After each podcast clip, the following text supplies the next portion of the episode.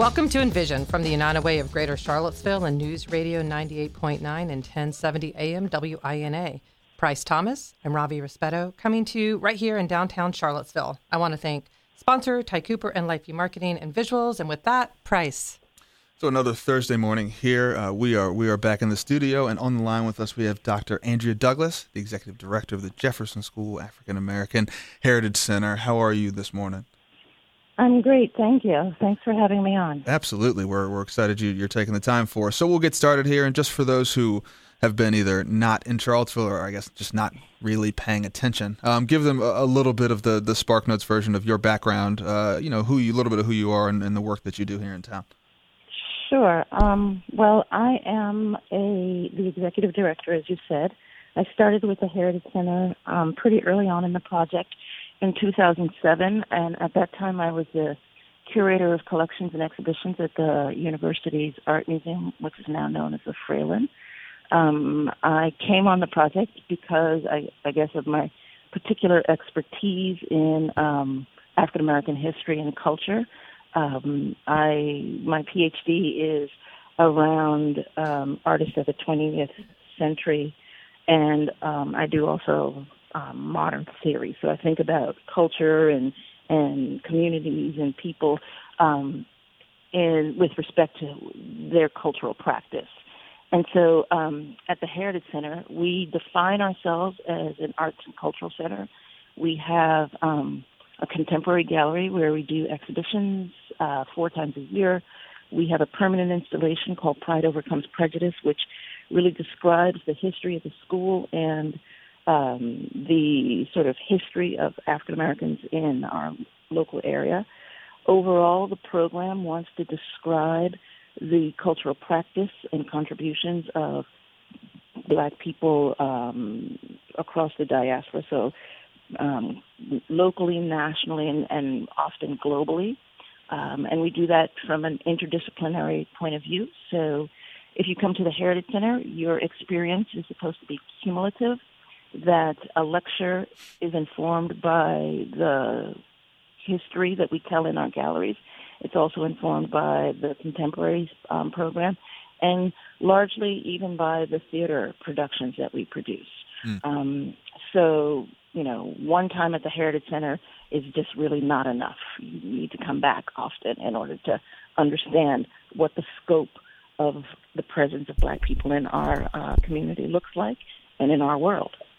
So, Andrea, I'm just um, curious about that. So, you have an mm-hmm. you have sort of I, an an interesting background. I know you were um, I think you were brought up in New York City, and your and your family's Jamaican. How how did mm-hmm. that shape your cultural experience and sort of interest in almost the anthropology of the culture around yes. African American history? Well, um, yeah, I am Jamaican, and I came to this country very young, and um, my father um, and uh, my family um, generally political people. Um, my dad was one of the early members of Jamaica's um, PNP party, and so I was surrounded um, growing up by that kind of politics. Mm-hmm. Um, I lived in a community where um, everyone on my street was from the West Indies, and so really, to be honest, my only real interaction with Black American culture was when I was not in my basic community. Mm-hmm. Um, and then my father um, decided that um, the school system in our area wasn't one um, that he wanted us to go to, so I was bused into um, a community known as Bayside Queens, um, which is a all-white, mostly Jewish community. Um, and I and several of the black children who went to school with me, we were all bused mm-hmm. about an hour and maybe almost two hours sometimes when the bus didn't come um, to get to school um, from the third grade through when I graduated from high school. And so the space of, of feeling like um, an other in mm. multiple spaces yeah. is kind of how I live my life. Um, my my I, I made art very early on, so that was also another space of, of difference from most of the people that I um, grew up with. Although we grew up in a pretty culturally determined house, meaning um, my dad was involved with an art center, and so we were in, involved with an art center. And so um, the idea of, you know, I spent most of my time telling him I would never participate in the things that he was interested in. That's normal. And here I am doing today, it. doing everything that he was interested in. Yeah. Um, and so it's a kind of an interesting uh, space to be sitting in. But I imagine now, as I sit here and reflect on it, I it was meant to be. So yeah it's actually hopeful for me. I have an 18 year old who's now trying to do everything that I think she shouldn't, and I think that's part of the growing up process, right?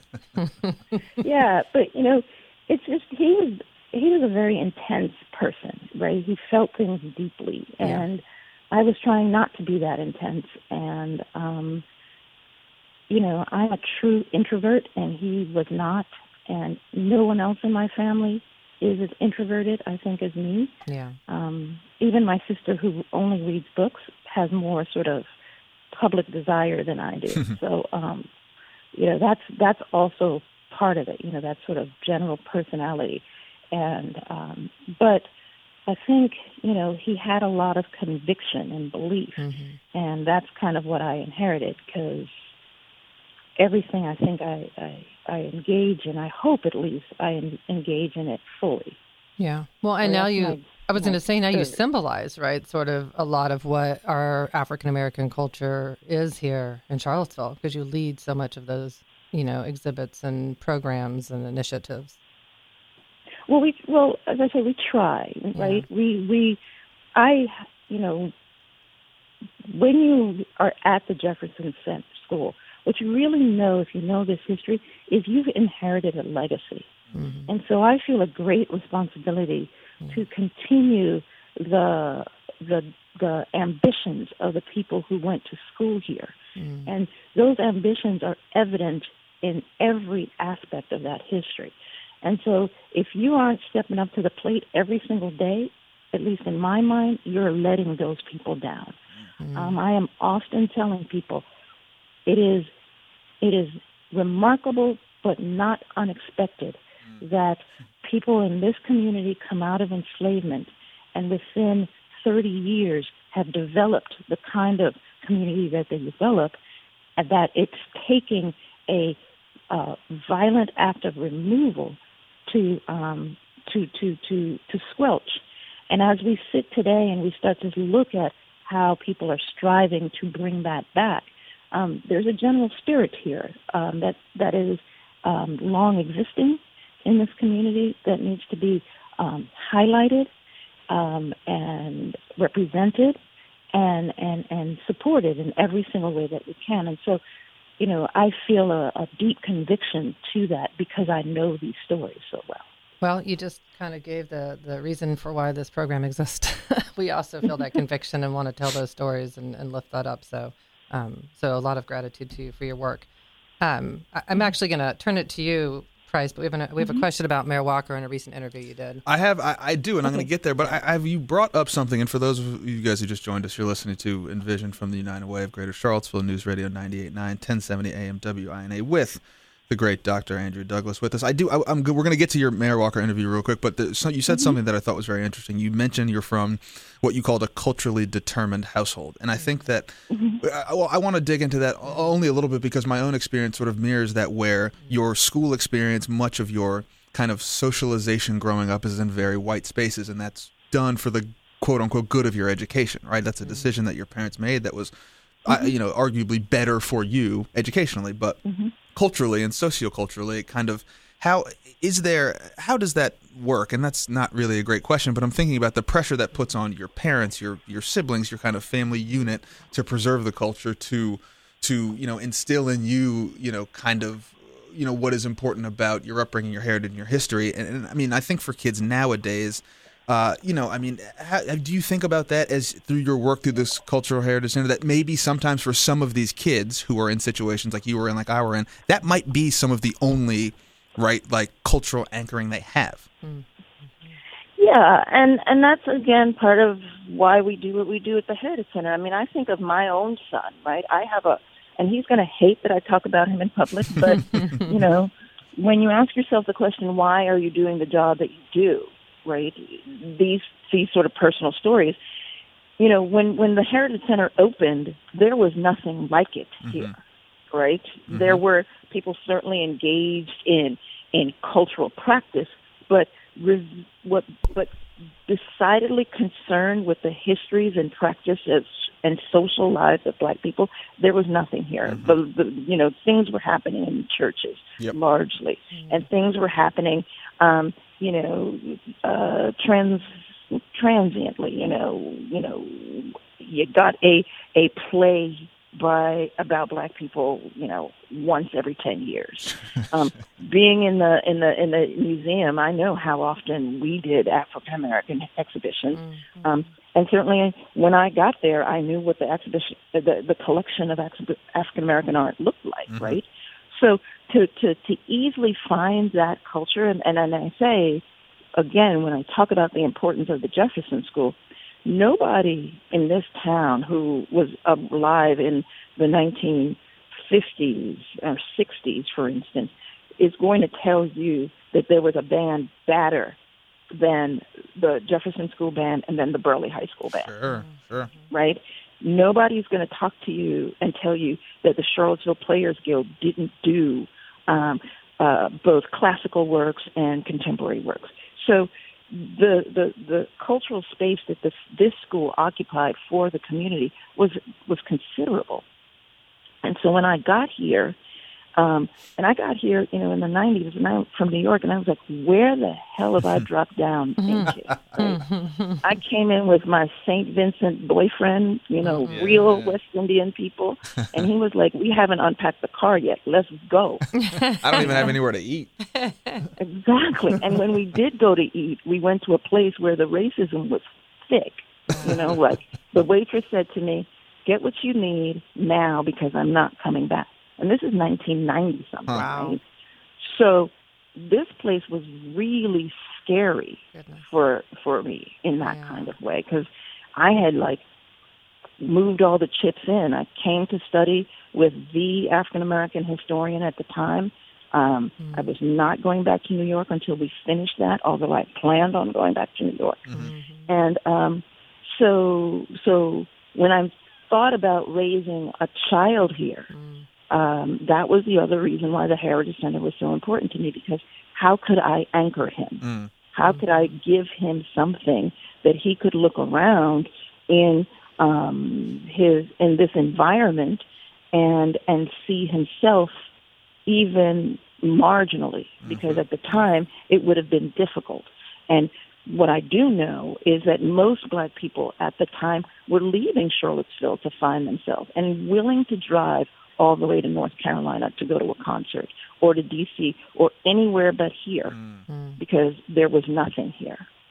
Mm. Um, and so I wanted to try and create the kind of experience that I had growing up because when I say culturally determined, and when I, I literally mean that not until I left my house to go to school, we didn't talk to American people, mm. to be honest right? When I was growing up, to be honest. There was no one on my street who was American. The people I played with for most of my life when I was doing that kind of thing, because I wasn't doing that much, because my father was like, "You're going to go study that book. We don't play in it, right?" Mm-hmm. Um, you know, and the, the the relationships that they had were long-standing relationships from Jamaica. So any party that I went to, mm-hmm. Jamaican people, right? Mm-hmm. So um, and I, I don't say that to be like, oh, you know, I lived in a box. I didn't. I ran track. I did all of those things. My rebellion was to try and get away from those kinds of things. Mm-hmm. mm-hmm. Um, but you know, I started school early. I skipped a grade. I was already living in a space of of, of not like anybody else mm. anyway. So doing the work that I even do, you know, I started my life, my my sort of education on my way to medical school until I was like, nah, I'm going to be an art historian. wow. So, you know, um, so, so that's why when I think about what, you know, our first year, we counted the number of exhibitions in Charlottesville, mm. went through a list, hundred and some, back when Charlottesville had a, a pretty vibrant um, visual culture here. Um, it has one, but not as what, much eight years ago. We counted all those exhibitions. Four of those exhibitions concentrated on the work of black people. Four out of now, over a hundred. Uh huh. Mm-hmm. Wow. Yeah. So you couldn't see it; it wasn't here. And you had to know where to and, look and, too. Right. Right. Yeah. And so, um, you know, people talk to me about music, and they would say, uh, "The music is Americana." Well, Americana meant not no rap. Right. You could get the temptation, you know. A lot of earth. You could get the fire, Temptations, yeah. but you, yeah, but you, but you sure wasn't gonna, you know, a, you know, you go to a, in the beginning when I first got here, you go to a black movie. They only stayed in the town one week, mm-hmm. and there was always some sense of extra policing going on mm-hmm. in the movie theater because black people might be congregating, and who knows Mm-hmm. would be happening there. so that's what it was like, you know. And so, um, when when we first started, we started out robustly with events, Mm. largely because our our exhibition wasn't ready, ready yet, but mostly because we really wanted to be the space where black people could come and see themselves Mm. and be themselves, and that's really important. The be themselves part. Andrea, can I ask a follow up? Because you and I've had this conversation Mm-hmm. more than once. That like you created this space with all that intention, and yet primarily your membership is white, right? Mm-hmm. Yeah, how do you Yeah. how do you like kind of manage that or or think about that? Well, you know, it's primarily white, but when you think about our public programs, Mhm. that's not the demographic. So, you know, when you look around at Green's Cook-Off, it's not primarily white. Mhm. When you're looking at Juneteenth, it's not primarily white. Kwanzaa's not primarily white. It's just that we live in a space that is 80% white. Yeah. Um, that the kind of work that we produce, um, a liberal mind wants to be as diverse as it can be. Mm-hmm. Um, we work as hard as we can to create no barriers to our programming, meaning it costs very little Yeah. to do almost nothing to do anything there, and that is with the clear intent of of making sure that uh, black people have the capacity to participate. But when you really think about the lives of black people in this community, um, the Heritage Center is is is appreciated by them. Um, they expect their children to participate in some of our programs, meaning learning from us. But people are at work, you know, and when they're not at work, they want to be doing something different. And I understand that clearly.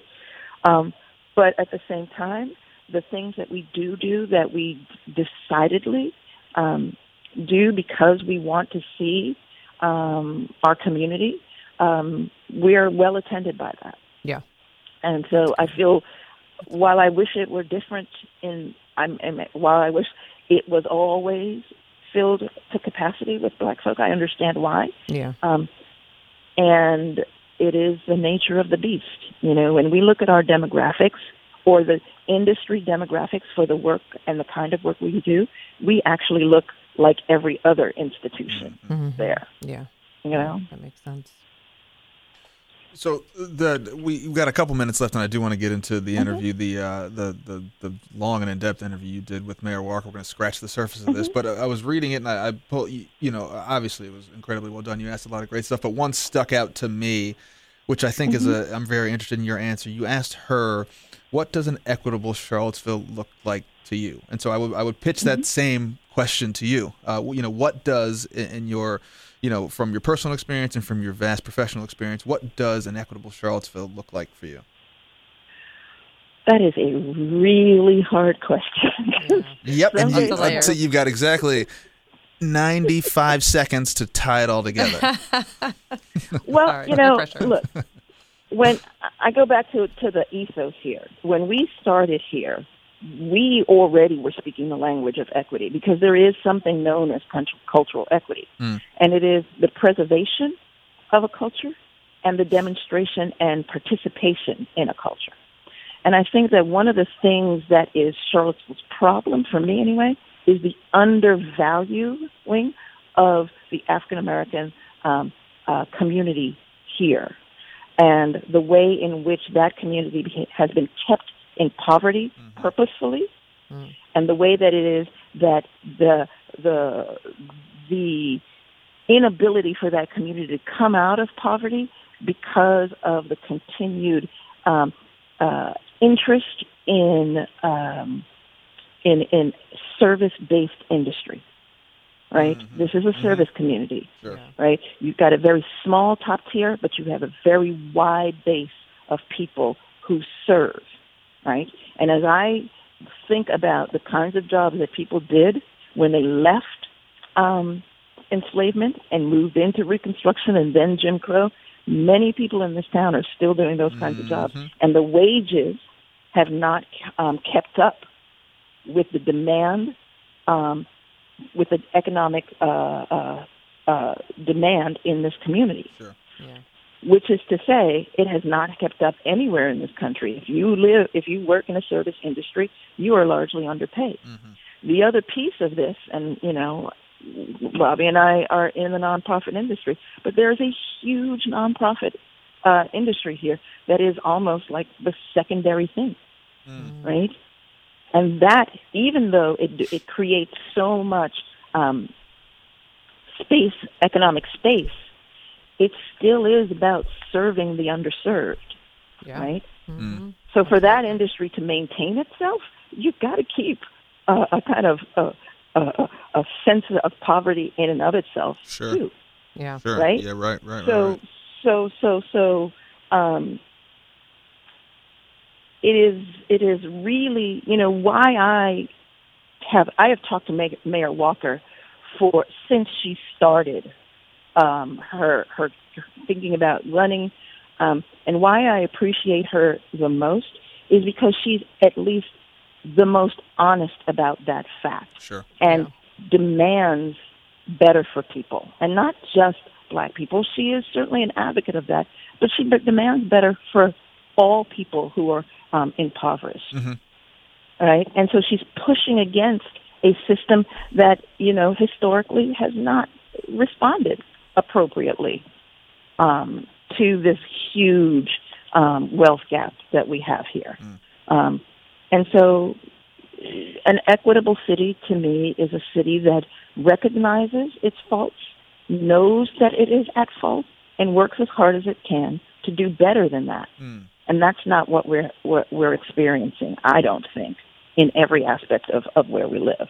And the the kind of pushback that she has gotten and others have gotten for trying to create that equitable space is not surprising to me, given what I described when I first got here. Sure, mm-hmm. sure. Um, but the notion that we sh- that, that that that we should be normalizing that space, and that we should that that that, that this, and I don't want to use all this language because buzzwords like discomfort is now a buzzword. Yeah. But the disease of it, you know, nothing that's worth having, we all know, comes easily. Sure. But that doesn't mean we shouldn't try to get it. Yeah. Right? Right. Absolutely. You know, uh, everybody wants to thrive. Nobody wants to be poor. It, this is not a model of deficit. Mm-hmm. For me to survive does not mean you have to lose. Mm-hmm. It just means that you have to understand that I am not surviving and help me do better than that. Mm. Right. Mm. Well, you're actually you're hitting on you know the whole sort of direction and trajectory of United Way. It's like how do we walk with people to help them achieve, to your point, that financial stability where they're not in service level positions and they don't need these organizations anymore to kind of stand by them and walk with them, right? They've got they've achieved that opportunity for themselves and their family. Right, but but again, when you but but but that's one level. Yeah. But when you look at what the kinds of industry that we're developing and continue to develop, do we, mm-hmm. you know, we're we're building hotels. yep. We're building Somebody's got to work on them. large, yeah, absolutely. large, large, large buildings for people to to live in, right? But we're not. And we when was you know the banks that show up are these small banks, yeah, that are far out in places, mm. right? So if you're not creating a more diverse economic space, it's an economic so space. Agreed. Mm-hmm. Right. Yeah. That that that you know you can you can. You're not connecting the um, dots. Agreed. Well, you, well, you're loading too much. You're, we're being loaded in one area and not in another, and that's no criticism. I'm not pointing fingers. I'm just no. It's an observation. It is what it is. What yeah. right? It's an you observation. know. Yeah. So so so we keep talking about um, you know, uh, uh, public housing and, and, and those kinds of things. But on the other side, side of it, how are we diversifying the employment base so that people um, are not in service industries, that they have another option? Um, I know that that is a very, very uh, competitive space. I know that you know the city has tried to develop its its corridors. Um, so there's a tech corridor it's trying to develop.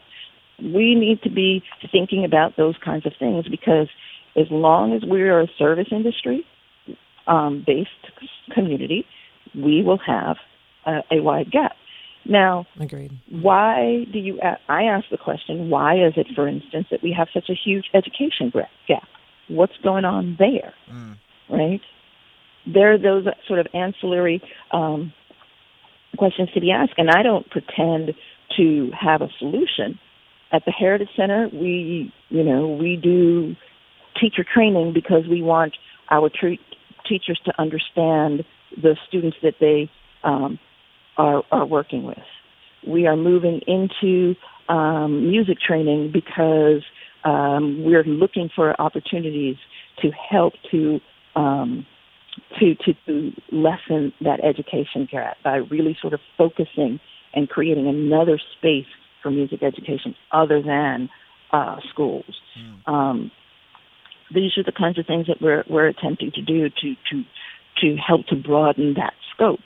Um, but again, um, it's not easy work, and it's there's no overnight solution to any of it.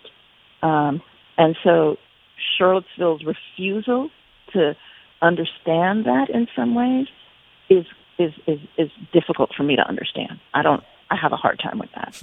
yeah. And we are going to bring you back to discuss that more next time because we are out of time. But big thanks to Dr. Andrea Douglas. If you have ideas for the show, want to get in touch with us, check us out on social media on all platforms at United Way CVille or drop us a note at envision at unitedwaycville.org. To learn more about Dr. Douglas, the work of the Jefferson School African American Heritage Center, check them out online, jeffschoolheritagecenter.org. And make sure that you either visit them or make sure you follow them on social media Facebook, Twitter at JSAAHC and on Instagram at CVille Jeff School. For Ravi Rispetto, this is Price Thomas. We will see you guys next week.